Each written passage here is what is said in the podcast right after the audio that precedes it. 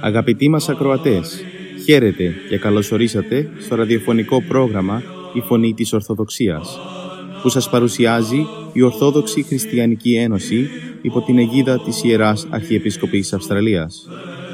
Το πρόγραμμα μας σήμερα είναι αφιερωμένο στη Μεγάλη και Αγία Τεσσαρακοστή. Μεταξύ άλλων, θα ακούσετε διδαχές από την Αγία Γραφή, σκέψεις από πατερικά κείμενα και βίους Αγίων. Καλή σας ακρόαση.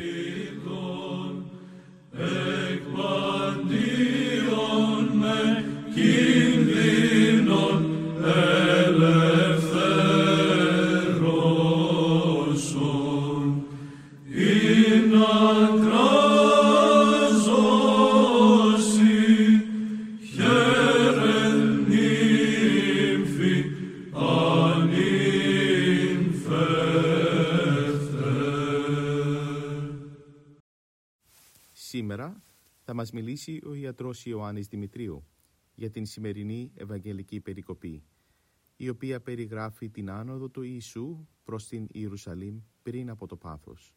Από το Καταμάρκο Ευαγγελίου, κεφάλαιο 10, στίχη 32 έως 45. Στο σημερινό Ευαγγέλιο ακούσαμε τον Κύριο να λέει στους δύο μαθητάς του, τον Ιωάννη και τον Ιάκωβο, εκείνα τα λόγια Ουκ είδατε τι ετήστε. Ζητούσαν πρωτοκαθεδρία, ενώ αυτός τους προετοίμαζε για τα αναμενόμενα πάθη του, το σταυρό και την Ανάστασή του. Οι δυο μαθητές ζητούσαν να τους δείξει ιδιαίτερα εύνοια και να τους τιμήσει με προνόμια. Ο Κύριος δεν δέχτηκε την πρότασή τους, γιατί δεν είχε κανένα νόημα εφόσον ομιλούσε για παθήματα και αυτή σκεφτόταν δόξα προσωπική. Τους απάντησε ότι το καθής εκ δεξιών μου και εξ μου, ουκ έστι δούνε, αλλά ητής τιμάσθετε. Αυτό που ζητείτε δεν είναι κάτι που θα δοθεί από μένα, προνομιακός και χαριστικός, αλλά έχει ετοιμαστεί από τον πατέρα μου και θα δοθεί σε εκείνους που θα αποδειχθούν άξιοι να λάβουν τιμητική επιβράβευση και διάκριση. Επομένως δεν ξέρετε τι ζητείτε και αυτό εννοεί σε αυτή την περίπτωση ότι ο καθένας θα λάβει από το Θεό όχι ό,τι αυτός θα ζητήσει, αλλά ό,τι είναι δίκαιο και πρέπον, αναλόγως προς τους αγώνες του και τις προσπάθειες. Δεν είναι τόσο τα έργα μας αξιοβράβευτα εφόσον τα μαυρώνουμε οι αμαρτίες μας, αλλά αξιολογείται η διάθεση και η προσπάθεια και το πόσο συμπράττει και συνεργαζόμαστε με την Θεία Χάρη. Όχι χαριστικός, ούτε χάριν αξιομισθίας των έργων μας, αλλά διά της χάριτος και της εκτορμής του Κυρίου που έφτασε μέχρι το Σταυρό για μας. Ήταν περίεργο ότι όταν ο Κύριος έλεγε στους μαθητάς του ότι ειδού αναβαίνουμε στα Ιεροσόλυμα και ο Υιός του ανθρώπου παραδοθήσεται, οι μαθητές του έλεγαν για πρωτοκαθεδρίες και γι' αυτό με την απάντηση «Ουκ είδατε τι αιτείτε» θέλησε να τους προσγειώσει και να τους βοηθήσει περισσότερο να, ε, να ωφεληθούν ότι δεν ξέρουν τι ζητούν και τους ρωτάει μπορείτε να πιείτε το ποτήρι που εγώ θα πιω και το βάφτισμα που εγώ θα βαφτιστώ; Δηλαδή μπορείτε να πιείτε το ποτήριο του πόνου που θα πιω εγώ και να πάρετε το βάφτισμα του μαρτυρίου που εγώ θα υποστώ; Αλλά πάλι δεν το κατάλαβαν και έσπευσαν γρήγορα να τον απαντήσουνε «Μπορούμε». Αυτοί ακόμα μια φορά έδειξαν ότι δεν ξέρουν τι λένε, μήτε περί τίνος διαβεβαιώνουνε. Δίνουν διαβεβαίωση χωρίς να ξέρουν τι είναι αυτό που ζητούνε. Αυτοί οι δυο αγαπημένοι μαθητές ζητούν θρόνους και δόξα από τον Κύριο και αυτός τους προσφέρει το ποτήριό Του. Το ποτήρι του Χριστού είναι το μαρτύριο, τα παθήματα. Σε εκείνους που το πίνουνε δίνει την ευλογημένη βασιλεία Του. Στη γη και, την ετοιμα... και... και ετοιμάζει θρόνους αιωνίας δόξης των ουρανών. Όλοι μας στεκόμαστε άφωνοι μπροστά στο ποτήρι του Χριστού και δεν μπορεί κανείς να παραπονηθεί γι' αυτό ή γι' αυτό το ποτήρι. Κανείς δεν μπορεί να αρνηθεί αυτό το ποτήρι, γιατί εκείνος που μας πρόσταξε να το γευθούμε, το είπε πρώτα ο ίδιος. Ο Χριστός, ο λυτρωτής των καταδικασμένων ανθρώπων, έφερε στη γη στους πεσμένους το δικό του ποτήρι, το ποτήρι της σωτηρίας. Η πίκρα του ποτηρίου του εξαφανίζει από την καρδιά την ολόθρια, τη θανάσιμη, την, την, την αμαρτωλή ειδονή. Η ταπείνωση που ξεχυλίζει από το ποτήρι, από το ποτήρι του θανατώνει το υπα, υπερήφανο σαρκικό φρόνημα. Όποιος πίνει αυτό το ποτήρι με πίστη και υπομονή, αποκτά πάλι την αιώνια ζωή που την στερηθήκαμε. Όταν πίνουμε το ποτήρι του Χριστού, πίνουμε το ποτήρι της σωτηρίας. Η θλίψη της επίγειας ζωής είναι αυτό το ποτήρι και όποιος της υπομένει με το πνεύμα της Ευαγγελικής ταπεινοφροσύνης συμμετέχει στην υπακοή του Χριστού στο θείο θέλημα του Πατρός.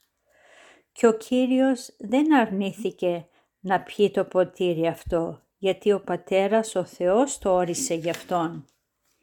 Γι' αυτό όταν εμφανίζεται μπροστά μας το ποτήρι, να μην κοιτάμε τους ανθρώπους που μας το δίνουν, να μην συμμετέχουμε εμείς οι ίδιοι στην βέβαια καταστροφή μας, με την μνησικακία, με την επιθυμία ή με την πρόθεση εκδικήσεως και με την αγανάκτηση εναντίον των εχθρών μας.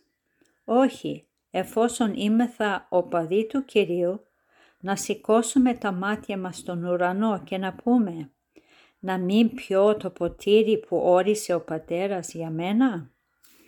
Ο Κύριος πολλές φορές είχε επιτρέψει να δοκιμαστούν με θλίψη αγαπημένα του πρόσωπα, αλλά και πολλές φορές είχε απομακρύνει τις θλίψεις από τους φίλους του, σύμφωνα με τις βουλές του. Ο Απόστολος του Χριστού μας διδάσκει την υπομονή. Για να μπούμε στην Βασιλεία του Θεού πρέπει να περάσουμε από πολλές θλίψεις. Γι' αυτό πώς να αρνηθούμε το ποτήριο αυτό, το μέσο με το οποίο θα φτάσουμε στον, στην ουράνια βασιλεία; Και θα την οικειωθούμε ολοκληρωτικά.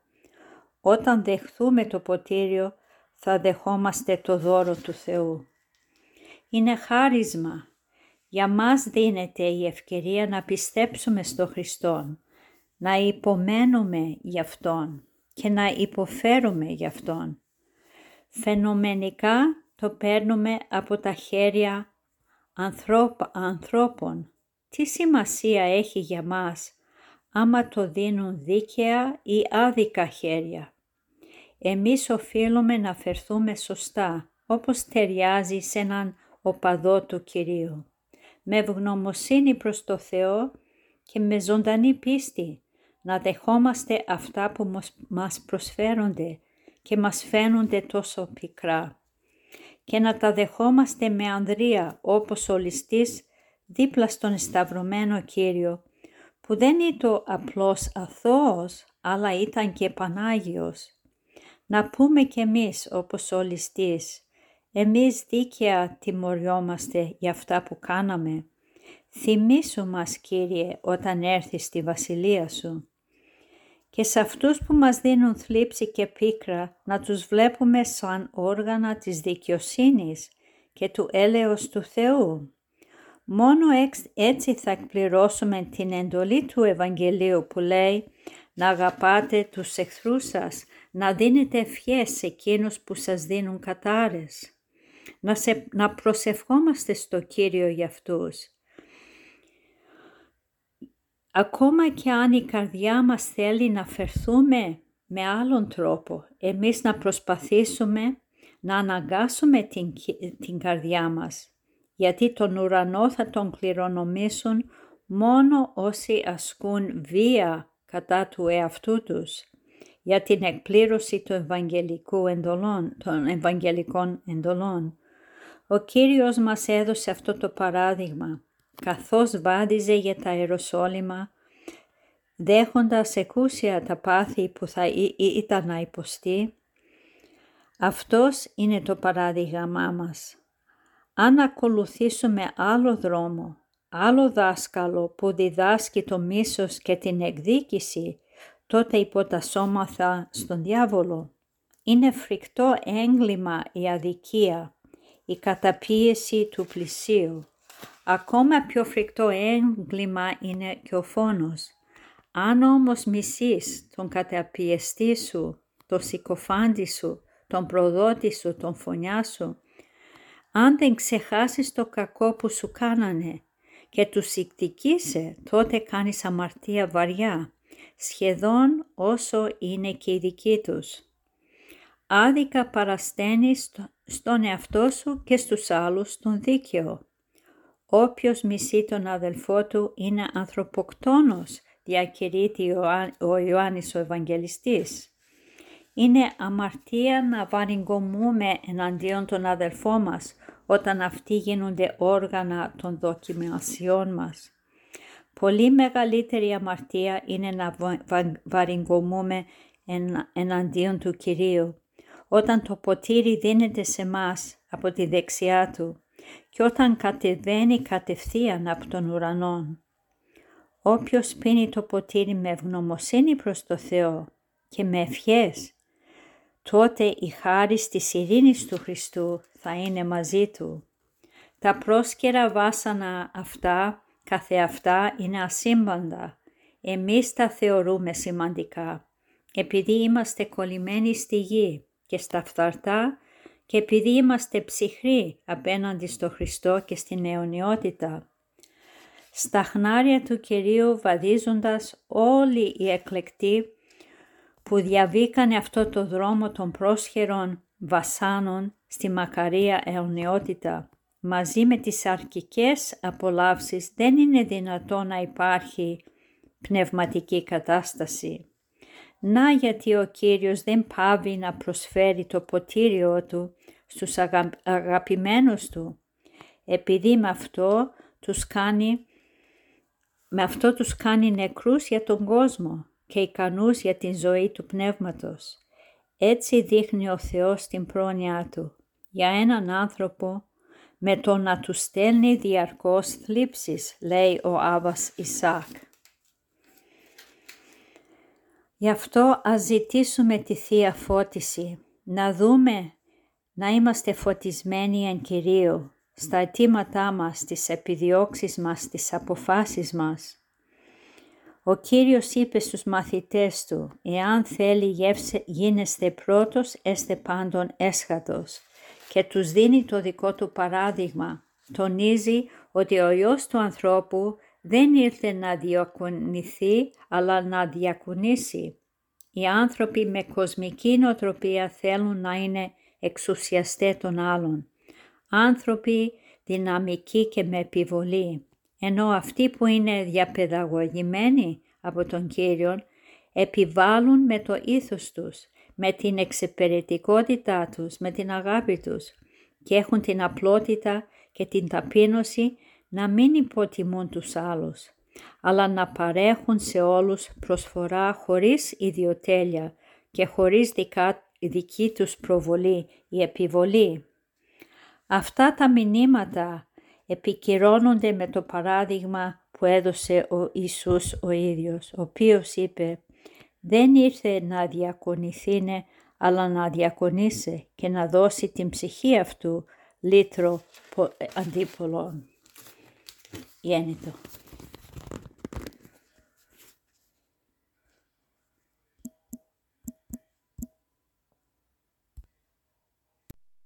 Venite αυτόν επί τες δυναστείες αυτού, venite αυτόν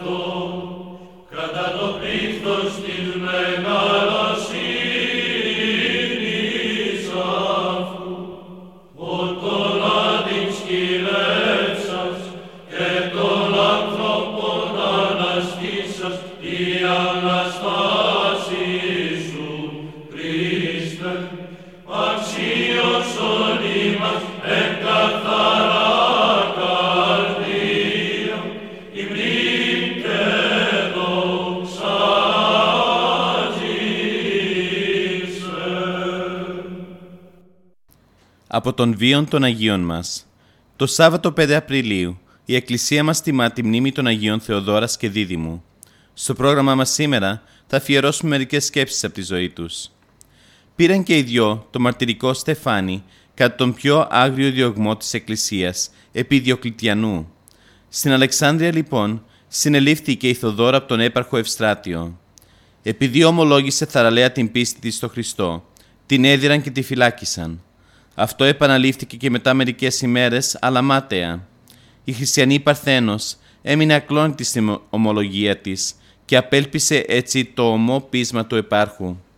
Τότε αυτός για να εκδικηθεί τη σεμνή Παρθένο, την έκλεισε σε πορνείο για να σπληρωθεί το σώμα της. Μόλις πληροφορήθηκε αυτό, ένας επίσημος της Αλεξάνδρειας, ο Δίδυμος, αποφάσισε να ρηψοκινδυνεύσει για να απαλλάξει τη Θεοδόρα από το ενδεχόμενο έσχος. Τήθηκε λοιπόν τη στολή του, πήγε στο πορνείο και ζήτησε να δει ιδιαίτερα τη Θεοδόρα. Εποφελούμενος στο σκοτάδι, έδισε τη Θεοδόρα με τη στολή του και έτσι διευκόλυνε τη φυγή της. Όταν έμαθε το γεγονός αυτό, ο Ευστράτιος κόχλασε από οργή. Διέταξε λοιπόν να αποκεφαλίσουν το δίδυμο και κατόπιν το σώμα του το έριξαν στη φωτιά. Η Θεοδόρα όμως δεν θέλησε εγωιστικά τη σωτηρία της. Έτσι παρουσιάστηκε στον έπραχο και τον ήλεγξε αυστηρά για το φόνο του διδήμου. Θυμωμένος τότε αυτός, διέταξε να ρίξουν τη Θεοδόρα στις φλόγες.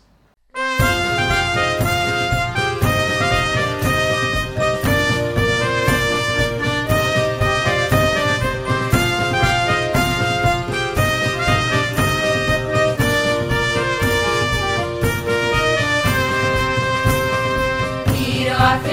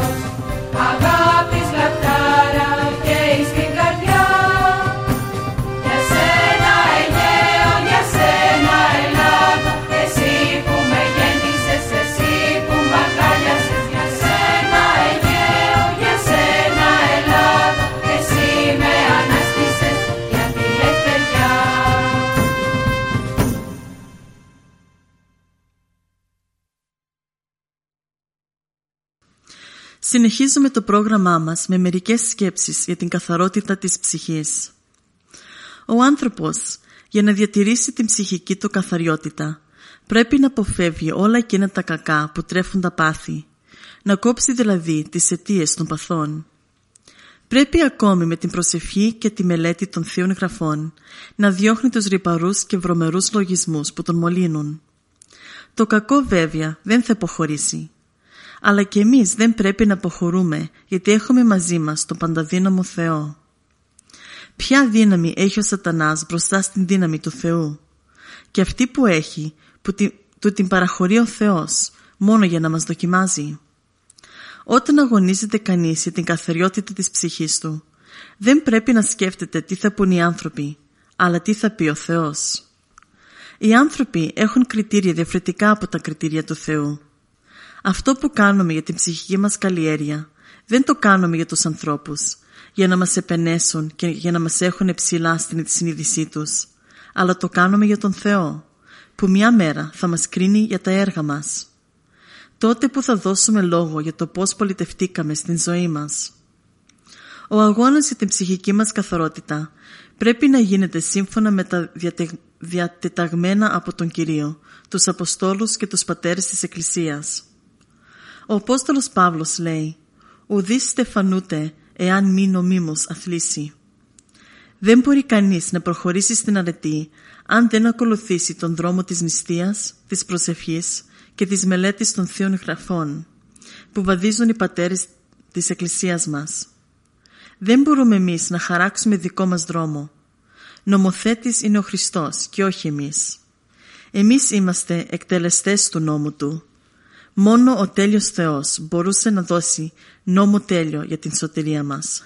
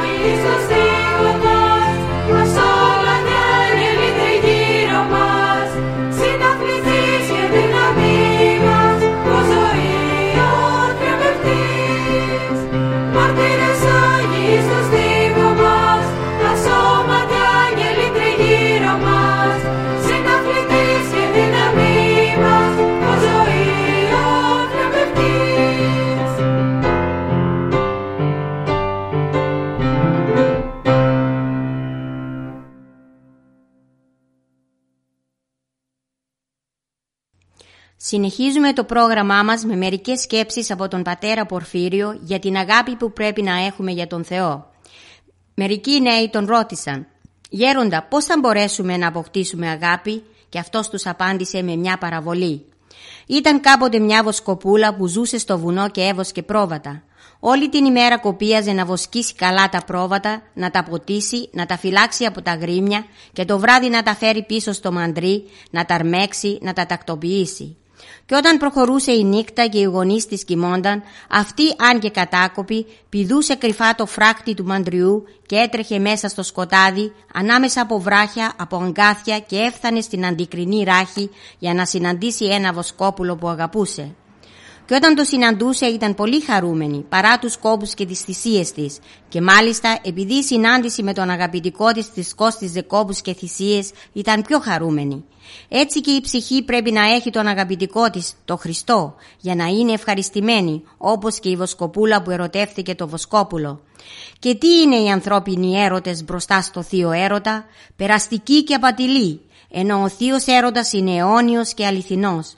Η ψυχή που είναι ερωτευμένη με τον Χριστό είναι πάντα χαρούμενη και ευτυχισμένη, οτιδήποτε και αν της συμβεί, όσους κόπους και θυσίες και αν της κοστίσει ο θείος ερωτάς της. Και μάλιστα όσο πιο πολύ κοπιάζει και θυσιάζεται χάρη του αγαπημένου της Χριστού, τόσο πιο πολύ ευτυχισμένη αισθάνεται. Η ψυχή ερωτεύεται τον Χριστόν όταν γνωρίζει και εφαρμόζει τις εντολές Του. Όταν η ψυχή ερωτευτεί τον Χριστό, αγαπά και τους ανθρώπους, δεν μπορεί να τους μισήσει. Στην ψυχή που είναι ερωτευμένη με τον Χριστό δεν μπορεί να μπει ο διάβολος. Όπως τώρα σε αυτή την αίθουσα που βρισκόμαστε, ας πούμε ότι είμαστε όλοι καλοί. Αν κάποια στιγμή εμφανιστούν στην πόρτα μερικοί κακοί άνθρωποι και θελήσουν να μπουν μέσα, δεν θα μπορέσουν, γιατί η αίθουσα είναι γεμάτη από μας. Έτσι και στην ψυχή που όλος ο χώρος της είναι κατηλημένος από το Χριστό, δεν μπορεί να μπει και να κατοικήσει ο διάβολος, όσο και αν προσπαθήσει, διότι δεν χωράει, δεν υπάρχει καινή θέση για αυτόν. Με αυτόν τον τρόπο θα μπορέσουμε να ζήσουμε την αληθινή χριστιανική ζωή.